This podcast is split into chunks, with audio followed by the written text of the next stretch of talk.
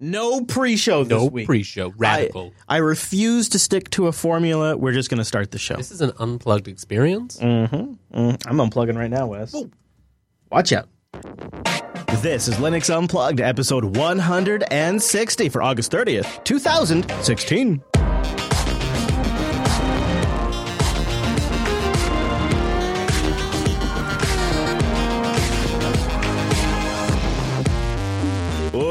Welcome to Linux Unplugged, your weekly Linux talk show that's getting ready to go back to school. My name is Chris. My name is Wes. It is that time of year, really Wes. is. And- the show, the show is actually so far not gotten too cooked out during the summer. We've made it. We'll see. There's still a few weeks left that could get hot, but we did good. Coming up on this week's episode of the Unplugged program, a couple of big open source projects that are close to my heart just got a big update. We'll tell you about those. Uh, then there's been a topic going on binary versus text. What? What? Yeah, we'll get into that. Also, there is an open source project that is beating Canonical to the Convergence Punch. Something we've talked about before, and they've got a big announcement. We'll cover them. Purism's in the news again with some interesting restructuring. And oh, those of you with Skylake systems, I've got some good news for you. About time too. Also, we'll look at some problems potentially with Steam OS. Talk about that a little bit in the show. And Mr. Wimpy has himself a brand new device, a new mobile rig. He's gotten, you won't believe it. You're not going to believe what he's gotten Ubuntu Touch on next. Stay tuned. The fifth thing will blow your mind. All right, Wes. Get ready for it. It's time to bring in our virtual lug. Time of appropriate greetings, Mumble Room. Hello. Greetings. Greetings. Hi. It's greetings, greetings. Hello. What a beautiful cacophony. something. It's not quite that, but it is something. Hello, hello, Virtual Lug. It's actually uh, great to have you here today. So let's start with some great news from uh, Jonathan over at OpenShot. OpenShot 2.1 is released. A new uh, a new release also comes with a, a pretty new uh, intense video. Did you see this thing? Yeah, it is intense. It's super like boom, boom, boom, feature, feature, feature. And kind of good for him. It shows off some of the features. So I actually I like it. It now uh, has new waveform support, which Look uh, at that waveform. yeah, he really, you gotta get an idea of it right there.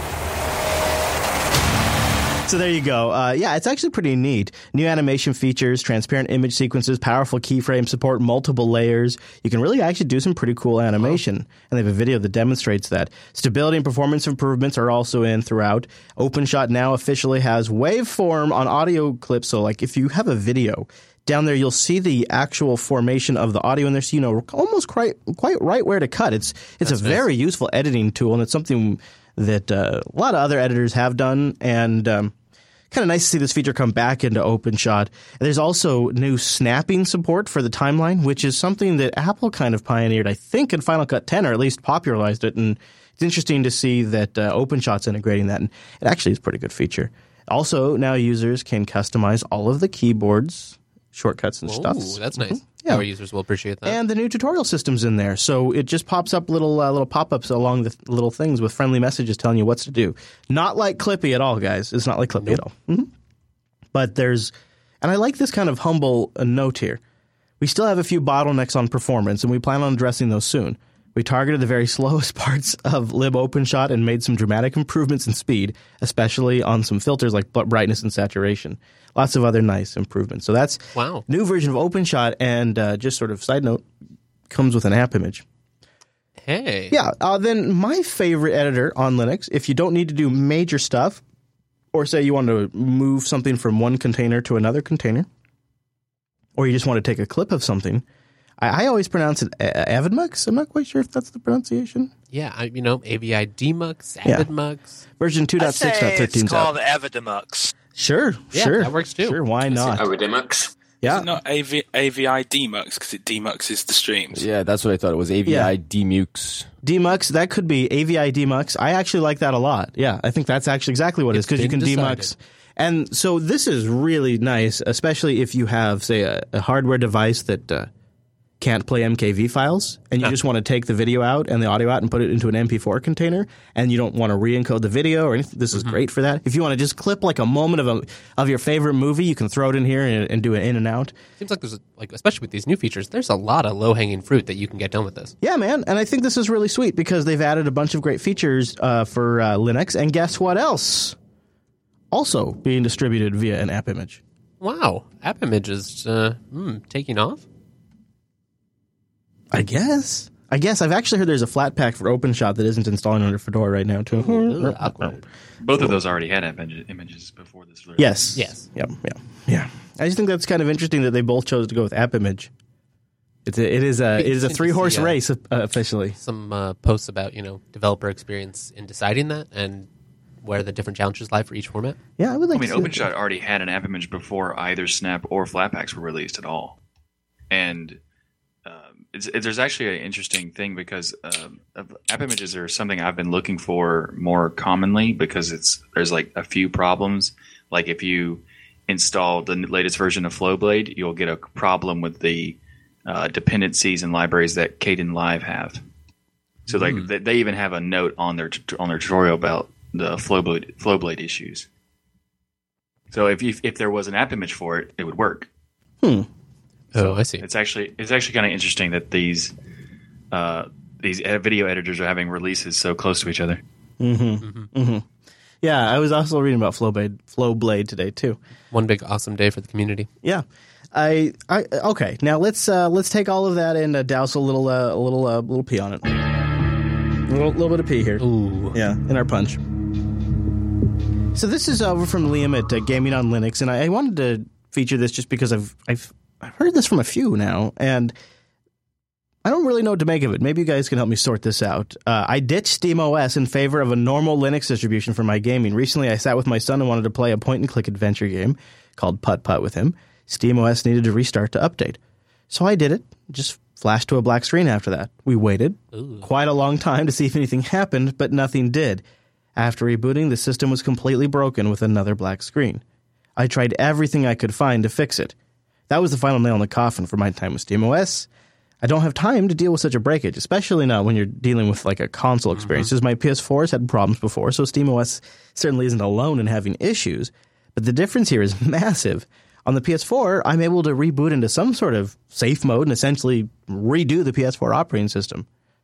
All achieved with the controller without any terminals, no resorting to keyboard commands or anything of the sort. My other issue is, honestly, I feel like Valve themselves are doing very little for SteamOS to progress it into anything or something. Other than driver updates and security fixes, they don't seem to be doing anything with it. They're not even really talking about it anymore. I later, I later set up Ubuntu Mate, and within about an hour, I was running solidly with Steam, and everything was dandy. For someone like me, with whom Linux is the norm, SteamOS is no better than a normal desktop distribution with Steam installed. I still believe SteamOS has its place, though. On pre built machines, of course, it's much easier. Uh, and of course, it does help promote Linux gaming, and it helps people that say there's too many distributions. There's an answer for that. But it just doesn't seem to be a good fit for regular Linux users. I'm not too surprised by that particular take, but I'm a little. I, I kind of also echo, his sentiment like, what the hell is going on with SteamOS? Yeah, exactly.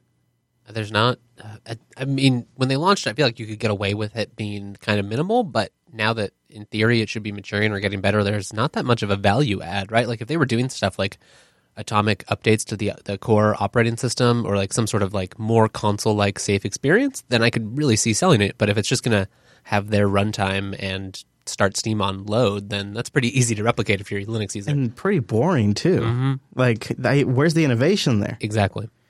Yeah. I, I wonder if anybody in the Mumble Room is a SteamOS user. Do they have any take on this? I'm going to have to try to set up a SteamOS machine and give it a good solid Yeah, I admittedly haven't tried it since it first came out. Yeah, I haven't really found it to be super necessary, and I find it to be more interesting what some of the distributions are doing to make Steam work better. Mm-hmm. Yeah. Make I, one uh, Steam box, one Solus box. gamingonlinux.com, Solbeck, but I will have a link in the show notes too if you want to check that out. So I'll follow that story. I don't know what's going on. There's also been some some review coverage, whatever you want to call it, recently over at PC World by uh, Chris Hoffman, and he he calls it out. He says broken promises, games that never made it to SteamOS and Linux, announcements that were uh, promised but there was never really any delivery. He goes down a list of things like Batman Arkham Asylum, Street Fighter, um, Total War, Gauntlet, other ones like that. That yeah, Project Cars is another one. Yep. Um, I I don't want to say this is uh, not working out, but at the same time, it feels like Valve's approach, where they don't really get super super involved in this mm-hmm. part of it, is not working out. Maybe maybe things will change with Vulkan as Vulkan Right. gets wider adoption. And maybe there's like some you know pushes going on in the background that we don't get to see, but it doesn't it doesn't feel like it. Yeah. So there you go. That's our Valve update. If you guys out there have an experience with it, SteamOS or otherwise, Let us know. let us know. Leave a comment wherever you watch this or go over to the contact form. So you tried out Maru OS. What was mm-hmm. it? Like a month ago or I so? think so, something like that. And that was it's a Debian. You put it on your Nexus device, and then when you hook your Nexus device up to an HDMI display or whatnots, you get a full Linux desktop, right? Yep. yep. Did you see the news that they are going fully open source and they're going to expand to additional devices? Like yeah, that is pretty exciting. they are really kicking it up. And I'm glad to see that they have open source things and they've got that development rolling because before it was it felt a little closed off and Yeah. I was a lot less interested in it if it Yeah. wasn't going to really be open source. yeah, interesting too that they're still focusing on the Nexus 5, which just got ditched by Google. so Yes, it did. Kind of a never, never, never been a better time to find a new use for that. And here's the GitHub page. Look at that right there. They got it all uh, out in the open. Uh, they're using Debian, uh, LXC, and uh, of course uh, AOSP. But the devices that they want to, they have some of the devices they're going for are like the Moto G. They're going, they're going to try it on the Moto G. There's some LG devices they want to try getting this working on. Of course, people are throwing in for the 6P. Uh, Nice, yep. There's some devices they're having a hard time with right now. Like uh, I think there's something blocking the Nexus 5X. But the Moto G second gen, that is already planned. The LG G3 already planned. G2 already planned.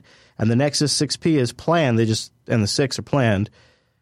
And the 7, the, the tablet. Ooh, The ta- now now with the tablet, the tablet I could see. you're really getting my interest. Mm-hmm. This could be extremely interesting. Now, when you used it, I mean, you had some, you spent some time with it. If they if they expanded to some other devices, or say you replaced that Nexus Which I 5, am going did you to. crack it? Yes, it is cracked. Oh. It's a darn shame. That is a bummer. Wow, you made it a long time though. I know it's gone a long time. I'm kind of waiting. I want to see what these new HTC Nexuses look like in the fall here, Yeah, but we'll see if I can wait that long. yeah, yeah. Good, good. good So I definitely am about out. to ready to uh, you know try out some more things on here now that it's kind of Yeah, not so pretty anymore. yeah. Five though is not the fastest It is device. not. No. But how was performance when you tried it? Uh, it was fine. Uh, I had some I had some problems, and they were at the time in the FAQ was talking about how some people have problems with the Bluetooth mouse. I had I encountered some of those, but um, otherwise, like the window performance, uh, using the terminal, pulling up a web browser, all that worked just just dandy, which was nice. And so I'm excited that the code is out there. It'd be cool to play with this. Maybe you don't want Debian. Maybe you want to have it behave slightly differently. And if you can, you know, especially for people who are more familiar with the Linux desktop, having like a a code base that kind of touches that as well as the Android system, I think will be nice. look at them just uh, continuing to chug along. And I wonder, I'd love to know more about their uh, their plans. So if they uh, if they hear this and uh, want to chat on the show, We'd love uh, to. reach out at ChrisLAS on Twitter. Let's talk some more. While we're talking about mobile, let's talk about our friends over at Ting. Go to linux.ting.com to take advantage of the unplugged discount and support the show. You're going to get $25 off your first device or service credit if you bring a device. This is great too because they have a GSM and CDMA network and your average Ting bill is going to be 23 bucks per device and you're going to get a $25 service credit. So that's cool. They also have an early termination relief program if you're in one of those crappy monopoly contracts. You can get a little help from Ting to get out of that. Start by going to last.ting.com and then check out how much you would save. Ting is really mobile that makes sense because it's just you pay for your minutes, your messages, and your megabytes. It's $6 for a line. That's it. Uncle Sam takes his, takes his cut, and it's going to vary depending on where you live. Absolutely. Like he do, Wes. Uh, he sure does. like he do. He do. but, you know, that's going to vary. So Ting you, can't stop that. Ting, no. They would love to, but they No, can't. no, they can't. So you got to you got to factor that in too. But they have a savings calculator, runs all that for you. The savings is nuts though. My my bill usually is under forty bucks for three different smartphones. Wow. I love it, and they're all unlocked. I own them outright. They're my devices. I bought some of them from the Play Store. I bought some of them directly from Ting. But you know what's Honey Badger? You know, I, I'm I'm totally Honey Badger when it comes to this kind of thing. I'm totally Honey Badger about this whole tier of devices that are just like super super easy to get into devices. I, I've they've never appealed to me, Wes. Never like the like the like the uh, like the feature phones at 60, 70 bucks. Right. Never appealed to me. And then recently, I was talking to somebody about, boy, man, I just get all these notifications about every. Okay, so full disclosure, I was complaining about Android N and talking about how I'm just getting bombarded with notifications because all my notification stuffs are all messed up now with Android N. And so somebody said to me, he's like, why don't you just get like a flip phone? And I was like, oh. You're right. I could just I get because Ting's got some great deals on just like the simple, easy flip phones. Also, a nice, simple way to try out Ting for a little bit. Uh, like check out the, the I love like if I was going to do this too, the Kyocera Dura, which is a nice heavy duty phone, sixty three bucks, no Just contract. keep that in your back pocket all day, not worrying about it. Just Yeah. forget about it. I think And when someone needs to call you, they Mm-hmm. have you right there. Mm-hmm, mm-hmm. And for six dollars a month, I mean, But you know what's? Look at this. They got the Moto E second gen for fifty seven dollars Wow. right now. It's cheaper than a feature phone right now. It- They got it on sale. Wow, that's the phone to get if you want to get a if you want to get a decent Android device at an unbelievable price with no contract and only pay for what you use. Linux.ting.com, fifty seven dollars for an off or for an unlocked no contract. It also seems great if you have like Holy a business nuts. or something, and you just want like, hey, I want to give some phones to my employees. Or you need to run this one app. Do app, some basic messaging like like a Slack type app or a mm-hmm. Telegrams or a or a kid or a parent. Oh, that's yeah, that's a good Pokemon device right there, probably. Oh, exactly. Oh my Good goodness! point. Holy smokes! Check it out. Go go see what Ting can do for you. They got a little savings calculator. You can try it out, see what that's like. Yeah, look at that. LTE, two different networks. You get, this is just this is wow. The fifty seven dollars for the Moto E second gen, no contract, no early termination fee. Pay for what you use. Wow, that's great. Linux.ting.com. Go check them out, sign up, and see how much you just might save. I don't have a lot to add to this next story, and uh, we do have a ton more to get into today. But I guess I wanted to take a moment and say, what the hell's going on with Fedora? I love those guys and gals, but what the hell is going on with Fedora? Uh, and this Scott Scott over at at uh, Ars Technica just posted this review. Fedora 24, the year's best Linux distro, is puzzling, puzzlingly hard to recommend. Even for a, gri- a great update, rollout trouble reminds us release cycles can mar a distro. And he, he just touches on great points about issues that users have had post Fedora 24 release, uh, Skylake issues that Fedora 24 has had, update problems, and honestly, because of all of these bumps that seem to affect every Fedora release, the eight month release cycle becomes way too short. Uh, and then he ends up kind of talking about, you know, for the targeted audience of Fedora, it, they really need to understand they're competing with distributions like Arch. That's a good point too. This is not a fair comparison all the time uh, because Arch is a rolling release, but I would be more inclined to embrace Fedora if it had either a long term support type of release that would last several years or, or a rolling release that dealt out updates as they were ready. As it stands, Fedora sits somewhere in the middle and ends up with an often awkward update process happening all too frequently.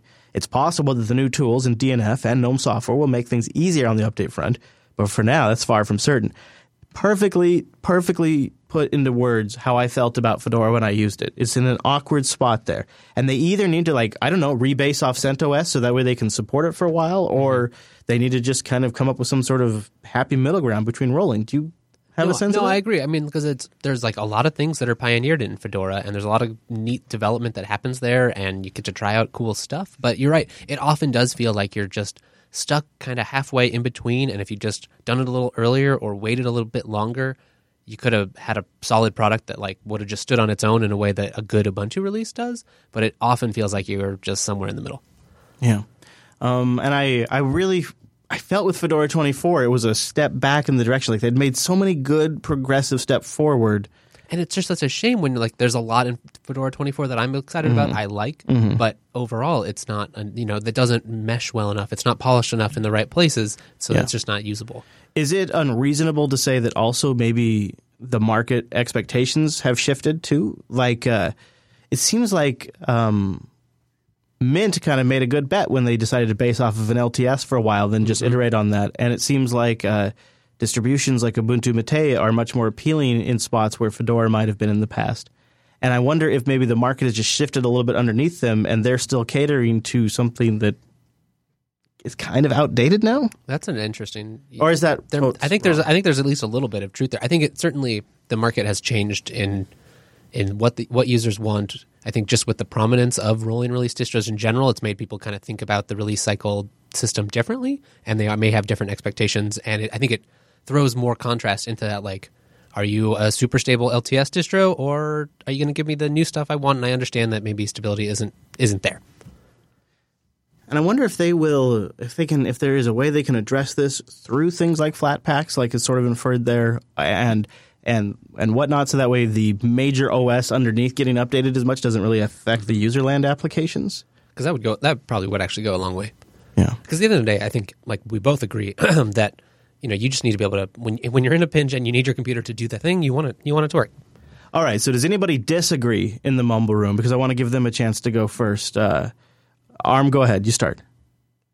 Well, it just it, it seems um, whenever their release comes out, it's always followed almost immediately by or, or very very soon before by a new release of GNOME, which they're not. They're, it's too late to put in, and then everyone's comparing. Well, you know, they just waited. They could have put it in, but that would mean they'd have to wait for a good sort of three months after a release, which means the previous release has an extra long life cycle, and then they just get hammered for the fact that they haven't released one for ages. I, I think it's kind of a catch twenty two. Really, they can't really win. Hmm.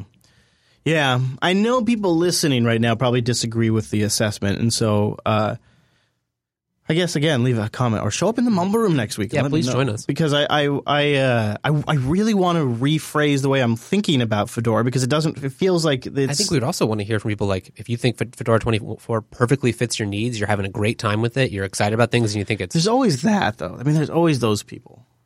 true. The only I have to, s- I have to say that I agree with uh, Weston there that you know if it if it's gonna be like that for Fedora, it might as well just be rolling. And the thing is, is that Fedora does have a rolling uh, sort of um, version uh, called Rawhide.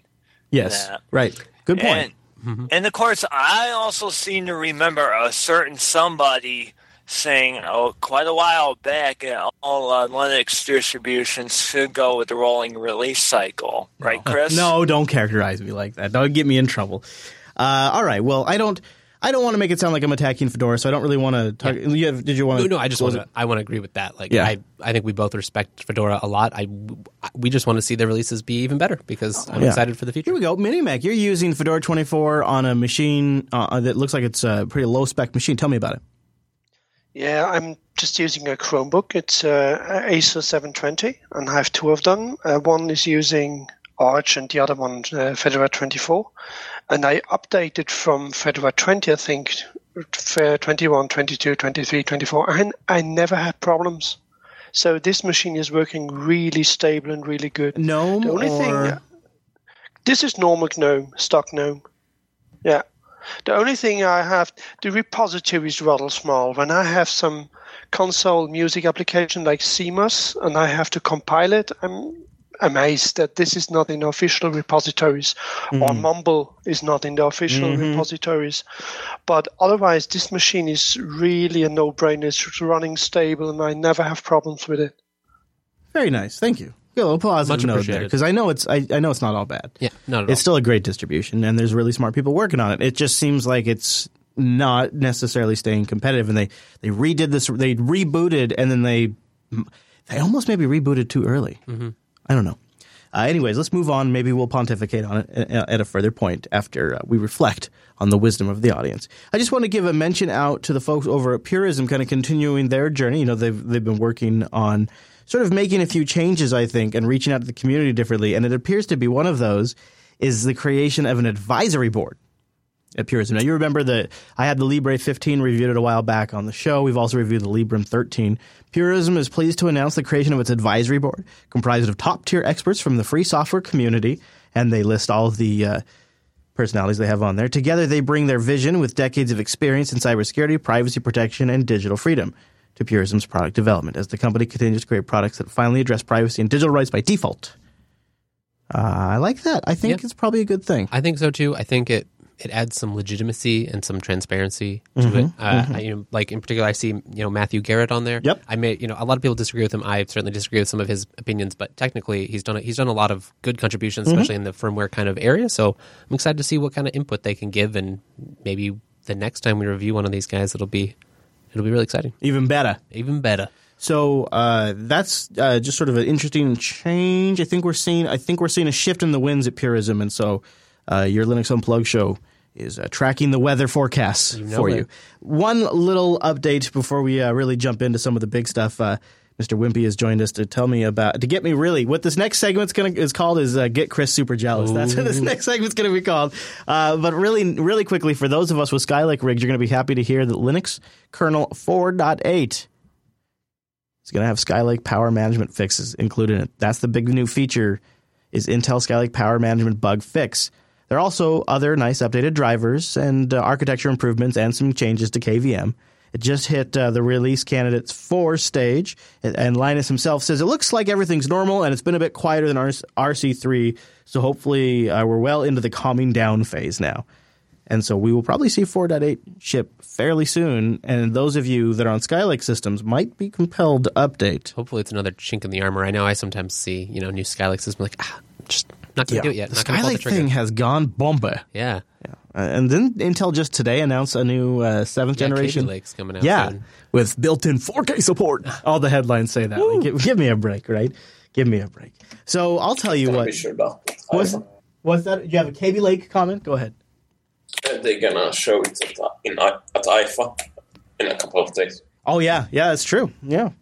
Uh, all right, Wes. Let's thank DigitalOcean for sponsoring this episode of the Unplugged program. I tell you what, DigitalOcean's got a new fancy website, which I think I mentioned a little bit ago, but it is. It, I keep finding little spots, little nooks, and crannies that they've updated. It's pretty impressive. DigitalOcean is our go-to infrastructure on demand.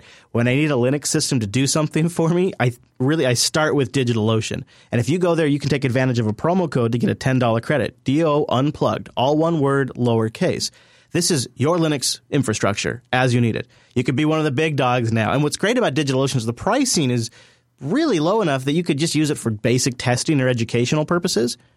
But the infrastructure is powerful enough and fast enough that you could just put it in production as well. I like that because they, when you combine that with their snapshots, their availability of application stacks and documentation, you can actually implement something that's really solid to use for a long time. Like a lot of their guides will you tell you how to use Let's Encrypt to get HTTPS mm-hmm. going. And DigitalOcean is one of those things now where it's for me, it's faster to spin up a a, a server up in the cloud, quote unquote, that is faster than some of the computers I've had in my house that are like, you know, $5,000 computers or something like just some massive system we've had for production purposes. Mm-hmm. You know, years ago when we got like we built a couple of years ago, we built a couple of Hackintoshes that were just these monsters that rendered all our video. And of course, now they're now they're now they're just been relegated to like media PCs because it's forever ago. And it's not I don't know how much money we spent on them, but it was a lot of money for like all these processor cores and all this RAM and all this CPU. And now I can just turn it up like a dial on DigitalOcean. Just as a dial, Wes, just turn it up, and they and they and I could never match their internet connections. No, I, I mean, I think it's kind of a you know every nerd needs their their you know outside separate little place that they can run their scripts. You can have cron jobs, and now you can get it for like five dollars a month, or you can have you know you can model whole architectures. You can use their private networking. You can have their you know failover IPs. There's so much. Yeah, and then you combine it with the API that uh, super straightforward, easy to use, but also makes there's already because it's so nice. There's really just so much code already written that makes it really easy just to grab some of that and just start taking advantage of it. Promo code DO Unplugged, and a big thank you to DigitalOcean for sponsoring the Unplugged program. So, somebody I'm a big fan of, Wes, the developer of Syslog NG, made some bold blog posts recently and uh, it's controversial. In fact, so controversial that uh, he had to make a second blog post saying, "Look, I'm not, I'm not trying to say the systemd and journald are the end all solution, but I do want to talk about binary versus text formats." What? What? So binary versus text formats. He writes, to this day, I'm surprised the number of people who complain about the journal's binary storage format. Now, Systemd transitioned from a text log files to a binary file format. Uh, having spent years working as a system administrator and after years of working with and on SystemNG in the capacity of the maintainer of the open source edition for more than a year, I'm increasingly puzzled, uh, okay, the maintainer, about all of the hostility towards non-text storage formats. Wes, a binary log? What is that? What's a binary log? uh, your, Sounds bad. I can't. I can't. I can't cat or grep that. Well, Chris, have you ever uh, have you ever, ever done anything in C? Have you ever have you ever saved the, the memory representation of something to a file? Because that's what we're that's really what we're talking about. We're, Oh. we're talking about like structured data rather than something represented as text. Uh, so back in when back when I was still in school doing numerical simulations, that was something that we had to do simply for performance reasons, right? You couldn't like reading all the text, and if you if you imagine it like instead of writing the number five here, you're writing the or if you're writing several numbers, instead of encoding it directly in binary, you're encoding it as text. So storing it in a binary format gets away away from that, and you can actually you can have more complicated data. You then do need you know the ability to parse it. You can't use text oriented Yeah, you're tools. you're dependent. You're dependent on having tools that can read that binary format, and that's I think the big complaint against it. Right. That does come up a lot.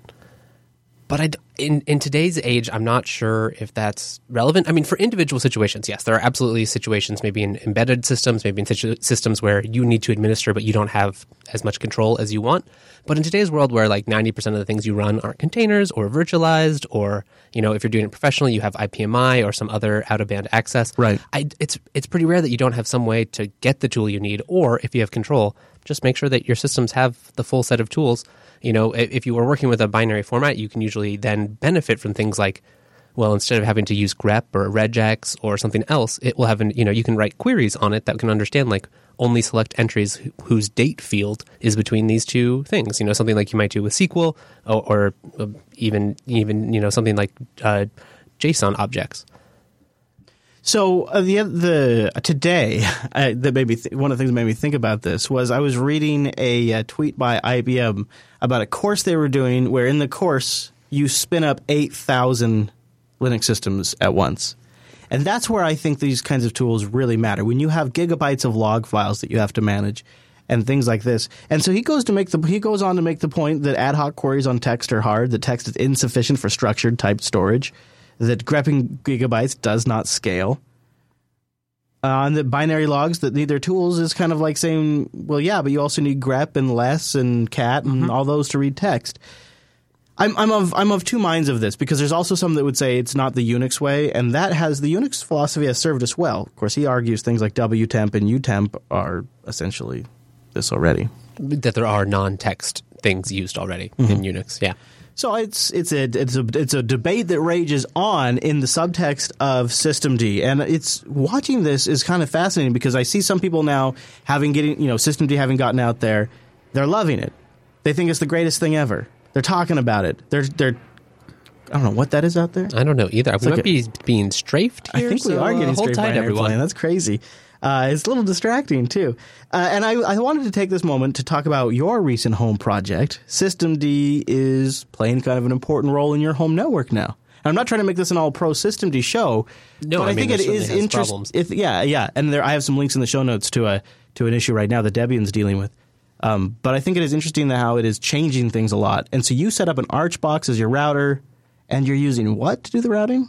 Yeah, I'm u- well. I'm I'm using I- IP tables as setting. You know, the Linux networking stack and IP tables is doing it. But to better isolate things, I wanted to try. Well, that's what it was, sticking it in a container. So you set up your firewall in a container, in a systemd container. So not using like Docker necessarily or Right. something like that, but using Systemd and built-in tools. And then in there is where IP tables is running. And Yes, Okay, and then I'm running. I'm running FireHOL to configure the IP tables rules for me. huh, nice setup, Wes. And I just thought it'd be interesting to, you know, there there are plenty of problems with Systemd. I'm not saying it's the right solution for a lot of things, but on Systemd distros, you do get like a lot more standardization now. So if you have Systemd, you can use nspawn to do like Chroot on steroids. You have better isolation. so I wanted to play with. I'd played with LXD and LXC before. I wanted to play with the Systemd version, basically. Yeah. And you you pretty much just stick a file system under var lib machines, and then you enable the Systemd nspawn at the name of that folder and then you have a permanent container that just runs. And then you can uh, math, you know, you can do the systemd edit and have a conf override file for that unit if you want to add extra options or you want to change it so that like, oh, we'll add 10 extra veth nicks to it or pass through the nick from the so I'm passing the nicks through from my host machine into it. and it's all just essentially built in. Yeah, and they have a lot of nice stuff. So if you use systemd network D, like you can have it automatically connect the host, or have like you know you can it'll you can have it make a bridge for you, and then it also masquerades on that so that you can have all your things on one broadcast domain and have natted access to the internet. And it just does it all automatically. Hmm. Which I'm not using that. I'm kind of doing it hmm. my own way, but hmm. it does make it really easy if you just want like, hey, I'm especially for you know development environments or something like that where maybe you have something that isn't quite fit with Docker or you just want to do it yourself. Now, does this uh, this systemd is, is it like is it called an nspawn container? What's it called? I mean, it's a it's a Linux container. It's a set of namespaces. It, you know, the container Doesn't have- world is kind of I need a brand name. It doesn't have the kind of flashy so this branding that this Docker uh, system D namespace container is it running as root? you can't so the you, they do they do run as root or, or root in the container is the root in the host. They are namespaced uh, but they do support user namespaces. Uh, you have to compile that in if you're using arch. It's not included in the arch kernel but right. like ubuntu kernel it, it's there. A lot of other distributions have it enabled. Uh, and then in that way you will gain more security protections as long as you're not subject to one of the various cves that have affected user namespace support. But right now there aren't any so go ahead. Hmm. Yeah, and uh, architect in the architect in the uh, chat room is pointing out uh, void. It's arch, but with less bloat. we are getting strafed. yeah Did you wow hear those? that's crazy It is an attack here. It is an attack. So I, we were going to talk about uh, Wimpy making me insanely jealous, but he had a he had a mumbled uh, disconnect, so we uh, we punted to the to that uh, system discussion there. There's also a link in the show notes about I guess a, a bug that Debian's dealing with right now, where uh, systemd requires getting kicked in the face a few times to actually get your network fully up. It needs multiple restarts until the network fully starts. yikes. Yeah, he starts with "Hi, this is a monster." But relax because its severity is minor. At least it's there's a workaround. But there, so it's it's it's it's interesting to sort of be this far into 2016 now and look back at what a wild ride shit sandwich the systemd transition was, and to see there's some interesting things like. I guess the last person I thought to come down on the binary log debate would be this one of the syslog ng maintainers. For some reason, I just didn't expect that. As somebody who's used uh, syslog ng, I, I find it interesting. Yes, I know Wimpy's back. So we'll get now into the uh, segment where uh, he gets me he gets me super jelly. I want to mention if there was anything we just talked about or any of these concepts that you feel like you're a little rusty on, Linux Academy might be the platform for you could be the place you need to go to try out, maybe uh, expand your knowledge set a little bit. linuxacademy.com slash unplugged. That's the URL you go to to support this show and learn more about them. They've got labs that will really give you hands-on scenarios, video courses, lab servers that will spin up as you need them and you SSH into them, which I think is pretty great. They have learning paths that put you right down a specific path of learning. So say you want to get into this network management course, it's definitely the way to go. If you want to get into OpenStack or Azure or AWS, they also have courseware on that. And of course, all of the essentials around Linux. Check them out at linuxacademy.com slash unplugged, a platform built by Linux users, mentors, instructors, and of course developers who came together to try to really promote the Linux platform. That's one of the things I don't think I mention enough is when they first became a sponsor, I had a conversation with Anthony who runs Linux Academy. And he's like, yeah, we've watched Jupiter Broadcasting and we love that you are promoting Linux through the podcast. This is a platform that we think can help promote Linux by training people, getting people to become experts on it. And they've built a real amazing platform to do it. LinuxAcademy.com slash unplugged. And a big thank you to Linux Academy for sponsoring the Unplugged program. So on and off, we've discussed uh, ButterFS, ZFS, XFS, which XFS happens to be Wimpy and myself's kind of go-to like laptop, desktop, trustworthy file system. And William is uh, somebody who often chimes in on this conversation. He's he follows this stuff pretty closely. He's got a good head on his shoulders about it. And he teased me before the show about uh, Bcache FS, and he this was how he got me. He says, "I think it might already be better than Butter FS." So, William, what is Bcache FS, and why is it already looking so hot? So Bcache FS is a second take on you know the ButterFS concept of using copy on write B trees for storing your files in your file system.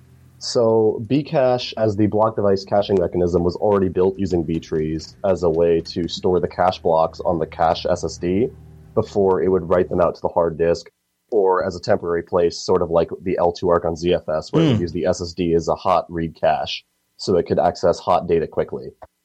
Um, and he turned that concept from just being this B tree block caching uh, thing into a full POSIX file system. So he added extra operations that could be performed on the cache device. And what's great about this is he already had this stable B tree technology and the stable transaction system. And then when he rolled into a file system, the basic POSIX features are already pretty stable. That's very performant out of the box. It doesn't have all the features that ButterFS has yet, but they're on the roadmap. And there's already stuff that's coming up, like encryption is basically done. So if you wanted to roll a file with encryption built in, that would work. Compression also works, but there's no accounting yet. So while the data will be compressed on disk and you'll have faster reads and writes, you won't necessarily gain anything in terms of extra space on disk. So if the data actually takes less space to store, it'll still count that as though it's the uncompressed size. so you Hmm, won't gain any space savings necessarily, but you'll gain the performance savings. Huh? And I uh, and you're using it on systems right now and in production. Yeah, or- so on my laptop right now, I'm using it. It's been stable for over a month. I'll say overall the latency seems a lot better. Those small random writes have performed much better than what I was using ButterFS in the random past. writes. Yeah, cool. Yeah. Very nice. so, Um, William, will you be like our uh, Bcache FS uh, correspondent?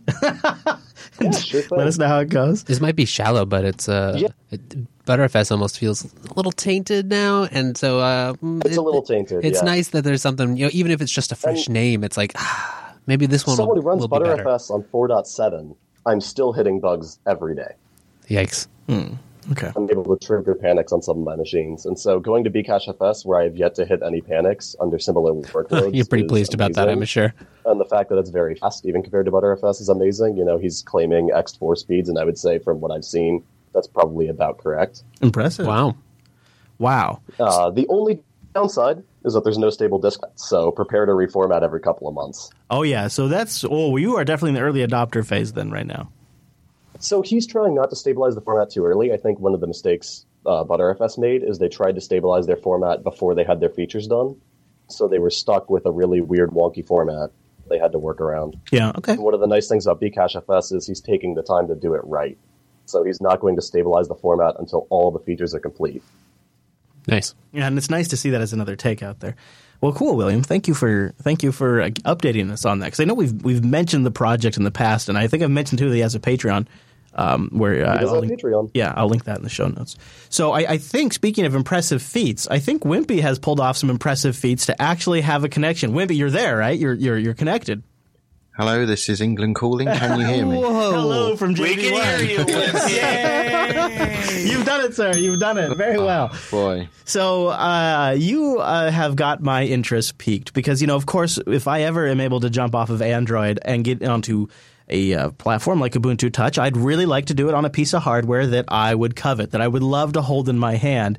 And the uh, Meizu Pro Five definitely caught my eye, but I've never really been able to grab the Ubuntu Touch version. I can find it with Android in various places. It's got a it's got a fingerprint sensor with a hardware home button. It's got a 21 megapixel camera, curved edge glass, uh, a real Samsung uh, processor, not a MediaTek processor. Nice. It just looks like a, a great piece of hardware, but always running Android. And I my understanding was Wimpy that if you got one of these devices with Android, you might not be able to install over the air updates for Ubuntu Touch. And so I'm wondering if perhaps you may have an update for the group to share with the class. I do. So I bought uh, a Meizu Pro 5 that came pre-installed with Flyme OS, which is Meizu's own Android spin. Flyme, F L Y M E. Yeah, I, I'm I'm reliably informed that it's pronounced Flyme. Yeah, okay. Flyme. I, I don't know. It could be Flim or Based on Android Flyme. 5, 5.1. Okay. Yeah. Um, and uh, long story short, it is now running Ubuntu ch- and everything's working, including oh, over the air updates. So it is possible to take that Android platform and run Ubuntu on it. What was the And- key? Was it an, was it because you were able to get it with an unlocked bootloader? What was the what was the secret Okay. sauce that made it happen?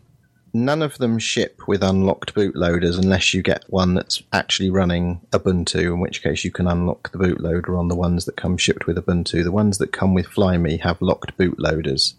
The key is somebody who was on the beta program for Meizu um, had a daily build, and that did have bootloader unlock capability. Oh, So the trick here is you can only flash that build on what are the known as either the global or international versions of the firmware.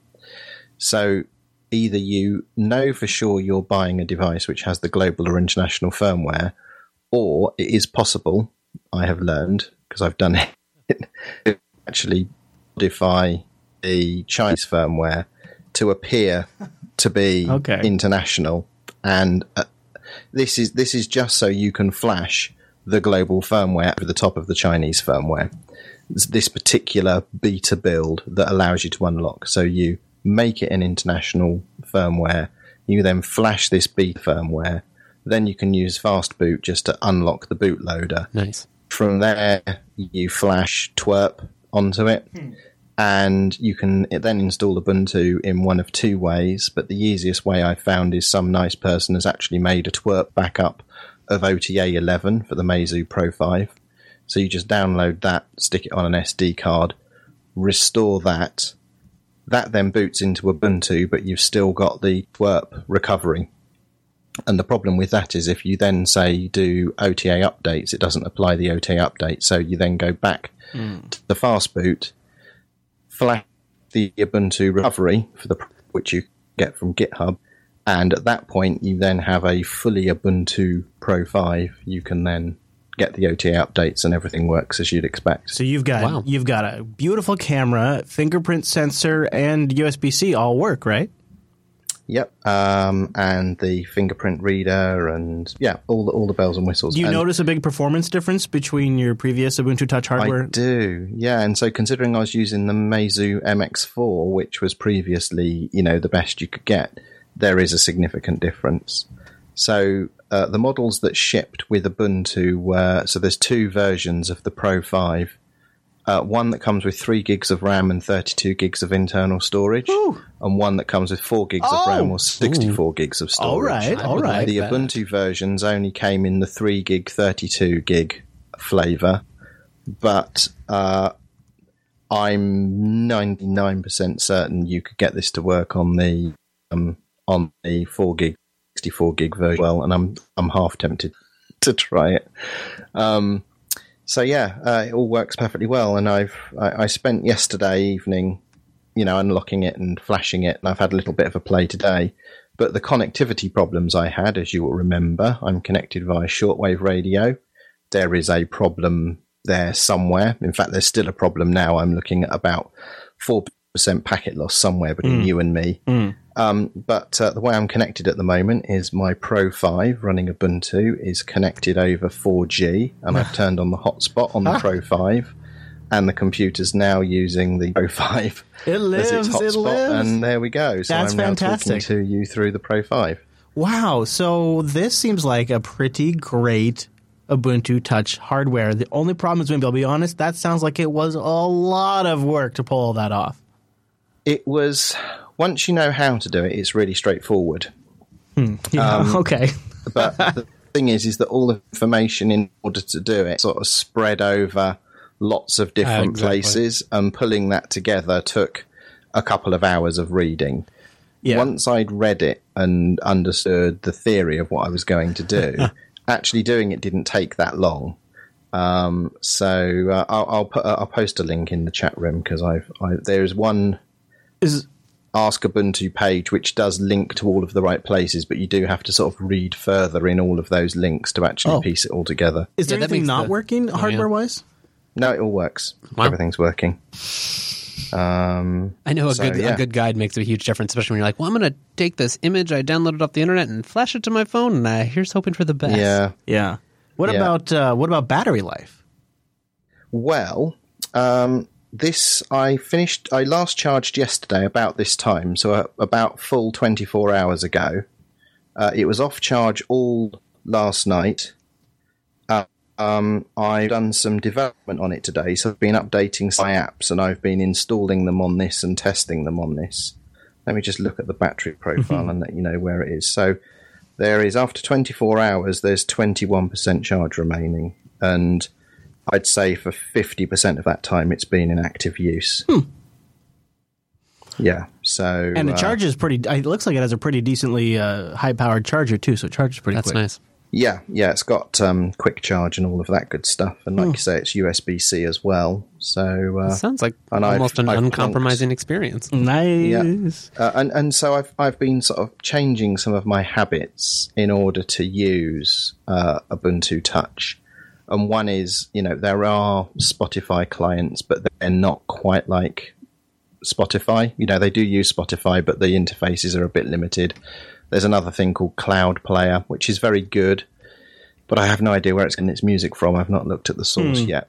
So I've put a 200 gig micro SD card Pro 5, and I'm going to put my entire MP3 library on it and sort of revert back to listening to music that I have locally. Um, you know, whilst I figure out how I'm going to sort out, you know, music and podcasts and all of that sort of stuff. Yeah. So I, I'm looking at it now. Geez, it looks like it just supports all of the bands. I will have the tech, the, the full technical specs in the show notes, but uh, Yeah. pretty much all of It's the dual- LTE frequencies and uh, GSM ones Yeah. as well. Yeah, and it's um, dual SIM as well, so you've got the option of either having two SIMs in it or a SIM and an SD card. That's pretty nice. Yeah, it's got a 3050 milliamp battery. That's pretty respectable. And it has a it has a 4K video camera on the damn thing too. Yeah, which I think is something ridiculous, like 120 frames per second or something. Jeez. Yeah, this is really It's- it's great. a- yeah, so uh, in terms of hardware, this is a genuine replacement for my Moto Style X that I was using with Android um, in terms of the screen size and its capability. Now, just some of the gaps in the apps need filling. Hmm. And I've been working on my own apps this weekend to sort of improve them and sort of bring them up to um, a better a better level. So I've I've got two two in the work, two published, and another one that I'm working on, which is a new version of Pocket Casts. I uh, it looks like it's a 2K camera is what it is, which is actually pretty great. It could do 2K at 30 frames a second or 1080p at, at 30 frames per second. And It also has uh, pretty nice uh, optics on it for a camera phone. Dang, Wimpy. Yep, you officially made me jealous. Yep. So uh, I see the issue is is I would um oh I would I would need like a good. Do you have any of those links handy that I could maybe look at to see if it'd be possible for me to pull this off? Because I'm not I'm not like this isn't like a super Chris, no good with the phones. well, I've done a little bit of it, but uh, yeah, just don't don't feel super comfortable with it. Android is kind of. I mean, I guess if it's not my main phone, it's not as risky. Yeah. That, if I still had my And you Nexus, know who to call for help. who are you gonna call? Call Wimpy. yeah, well, very Yeah, nice. I'm just I'm just here we go. Here's here's the article. Hang on a second. Perfect. Yeah, I would love to throw that in the show notes too. So that's the Ask Ubuntu topic. And read through that in thoroughly. your show notes. Yeah. So the first bit, changing the region, that's only required if you don't have a device that is international stroke global. Um, the unlocking the bootloader piece is simply once you've unlocked the bootloader, you flash TWRP, which you can just do from fastboot. That's straightforward. Um, you then use um, that. Then you flash uh, that. Uh, you you put the update for this um, beta version in the root of the internal memory, and Meizu will automatically pick that up and flash it for you. You can do that with the Android.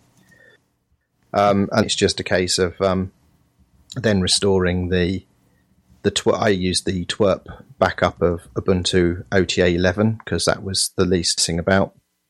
Um, and then you flash the Ubuntu recovery. So once you know what the steps are, it's quite repeatable. And even the first bit, which is if you've got an international model and you need to patch it to be a global version, I did go through those steps, even though I didn't need to do it because I was interested to see what they would be.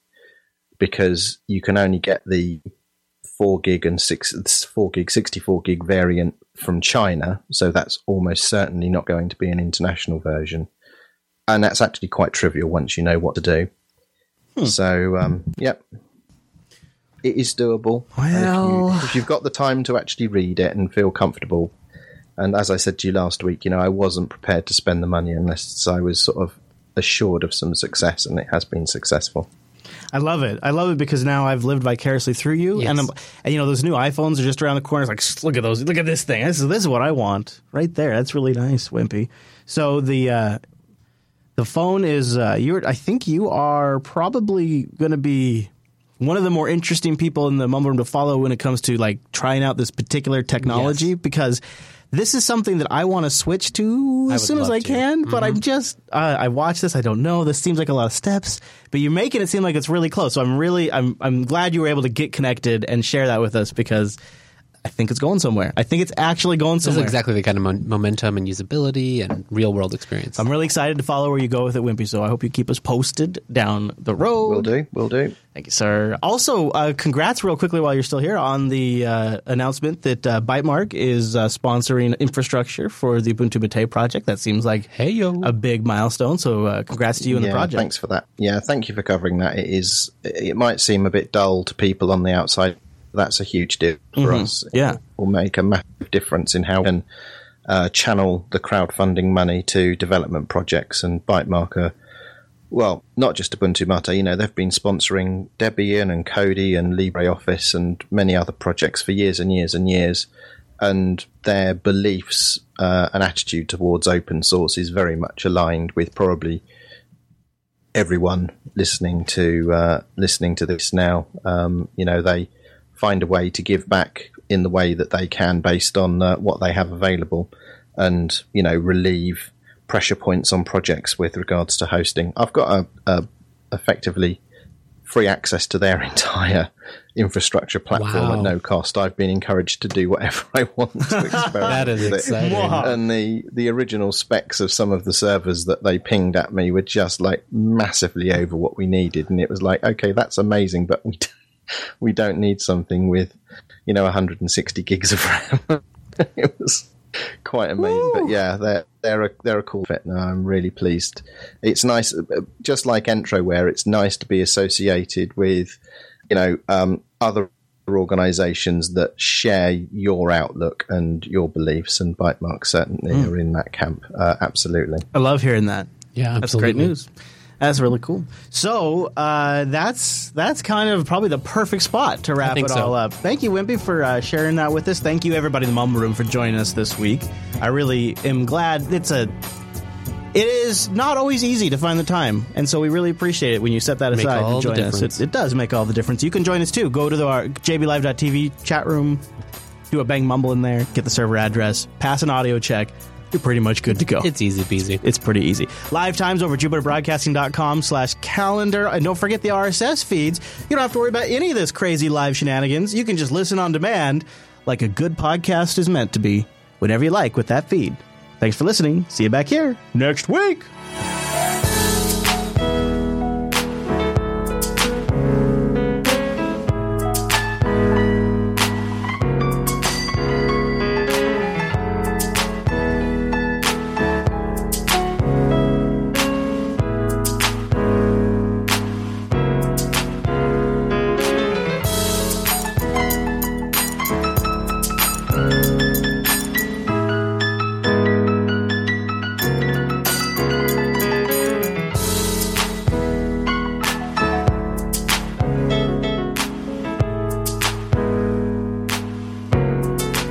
I was picturing Wimpy uh, during that episode, like in mission control, scrambling to like get the connectivity back online with the satellite, which could be crashing into He's like orbit. uh, holding two wires together. Yeah, like, yeah, like,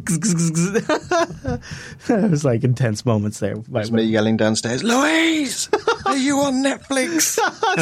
Stop streaming. there was just a thread in our Linux uh, started 19 hours ago. Is bleeding edge unstable? Considering Arch, and I, I actually, I think it's that's not the right question. It's not that it's unstable. It's that there could be a high velocity of changes, and I think those are Yeah, two separate things. Yeah, it's more. Is it un- not unstable? Is it ready for something like a production environment? And probably not with all the changes that happen, and, and sometimes there's a regression. But I mean, it's it's not that obvious. But the thing for me that that Manjaro wins hands down over anything that Antergos has done. Uh, sorry, Antergos and or Arch has done is the Man- Manjaro settings part. Their own settings tools. They are brilliant. There's a kernel one, and it just comes with every kernel, one click deployment, one click on install. As when you reboot, if it doesn't work, you can boot back into the old one. It's just all in a nice little GUI, um, and it tells you which ones are the stable ones, which ones are the recommended ones, and then all of the proprietary drivers are just a one click GUI. That's the easiest thing I've ever seen. It works flawlessly for me on every machine I've tried it on. Hmm. So yeah, I I'm reading through the chat room right now. Rika says he'd attribute the stability to Arch since Antergos only modifies a small subset. Um, there's also some other good feedback in here that's kind of worth mentioning. Uh, JM says uh, that I live on the edge, but I like that uh, Rahim123 says that uh, I would say that Manjaro doesn't actually test or fix Arch problems, but rather acts as a very effective buffer when Arch jumps the gun and lets major new buggy releases in. Uh, that's interesting. That's a very interesting point. And that is, I think, a better way to sort of frame the, the way to look at Manjaro right there is that Manjaro buffers you from when Arch jumps the gun. Okay, I think that's a super valid point and almost could be a, a, game changer right there. I was thinking about something you just said, though, uh, and that was, I think it was something to the effect of there's a, since there's a lot of changes coming in, it doesn't suit it to be in production.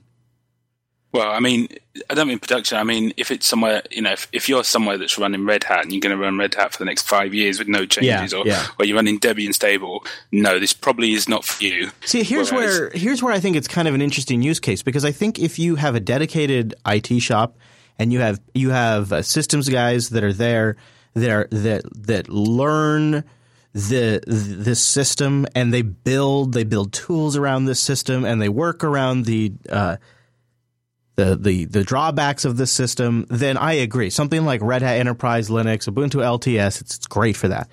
But when you're somebody just to just to make this super kind of relatable, let's just say it's like you're you're a startup and you're moving you're moving really fast and there's a lot of people wearing a lot of hats or there's a, a few people wearing a lot of hats.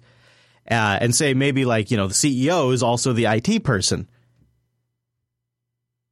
Those people don't have time to learn the mythology of that particular Linux that's been frozen in time. And what you actually, what it feels like for those people is you're getting straddled with the mistakes, the technical debt, or the things that don't work with these static releases. Oh God, that's right. This thing still has that problem. We have to. What was that fix to work around this? What do we have to do for this old version? What is? And then and you. That's how we see it. Whereas something that is rolling or are updated more frequently, while yes, there's a high velocity of changes a good portion of those changes, especially these days, are fixes or improvements. And it's funny because I, I never would have had this position three years ago. I was the LTS person. I was the CentOS person, the Debian person for my clients all the time. Never, only in a rare instance did I roll Gentoo for very specific use cases. And I'll have to tell you, having used OBS or OBS, it's really at a point where um, some open source projects get there and they're just they're at this they're this like this perfect point where they keep iterating and adding features that are just super major features like the ability to offload H264 encoding to the GPU if you have an NVIDIA graphics card. Well, guess what? We built that thing with an with an NVIDIA 960 in it. Just with the explicit intention of hoping to eventually have that feature to offload that to the GPU. Well, boom, OBS lands it, and because we're on a system where we're right up to date, we got the latest FFmpeg, we get the latest CUDA stuff, we get the latest NVIDIA driver, and we also get the latest OBS. That limitation that in the past, when I have a Mac with Wirecast, I build this mythology around it of how to make this thing work, and the system doesn't get updates, it doesn't get touched because it's a production appliance which never felt good as somebody who's into technology and somebody who wants to keep their systems up to date and somebody that wants to take advantage of new production features. That never felt good. And now with OBS on a rolling system, yeah, I'm rolling the dice that the machine that broadcasts these shows out to the internet could get an update that could change something that could totally bork it, like the ZFS bug that they have right now when your root file system is ZFS.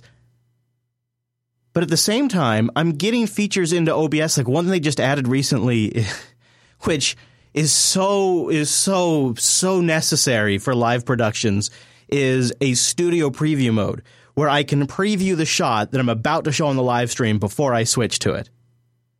This is this is so fundamental that if you think about it, otherwise when we're using OBS and that's how we've been doing it, you're flying blind. You have no idea what they're actually what you're actually about to show on the live stream. You, it, sometimes it's something that's com- completely the wrong shot, or the or the the desktop window hasn't been framed properly because there was no way to know.